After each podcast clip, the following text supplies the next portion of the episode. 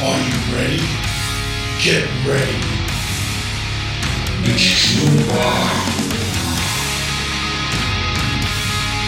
All right, how you guys doing today? Gonna um lower the damn music. Thank you. All right, I got banned on Facebook again.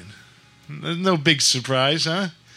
And I, I think it was something I shared last year that got me banned, and I shared it again because I can't even I can't even remember five minutes ago. How am I gonna remember the picture that got me banned? It was just some funny, sexy thing, you know.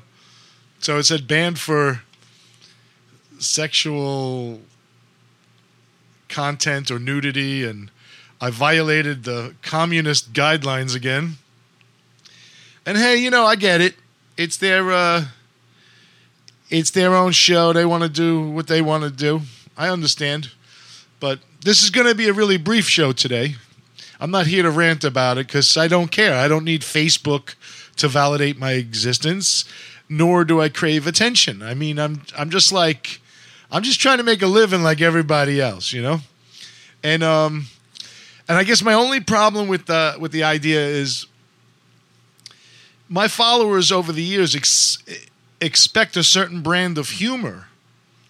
And when you when you start noticing pe- less and less people liking your posts, it's because you're not being as funny anymore. You're not entertaining them anymore because you have to follow the commie guidelines. And this isn't about Facebook. This is just about what's happening with corporate social media, which isn't even social anymore.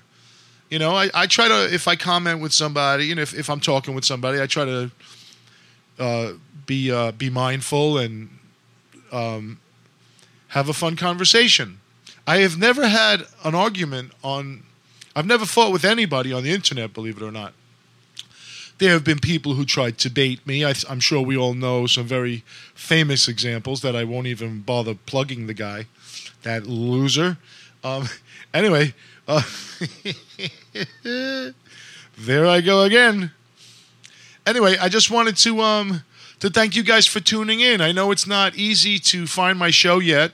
It will be soon, and it's going to be video.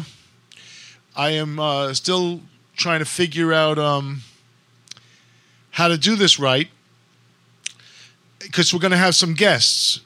And uh, one of the guests is going to be Laurie Schreiner, who um, a lot of people know her in the area, but she's also uh, she did one of the successful uh, Weezer, uh, the band Weezer. They have a, I guess, a fan podcast, and she's the sister of one of the guys in Weezer, so that might be fun. But I don't know if we're going to talk about that. We might talk about DNA. We might talk about aliens. I don't know. And we're also what we're trying to do, or I am trying to do, and maybe you can help me, is what should I name this show?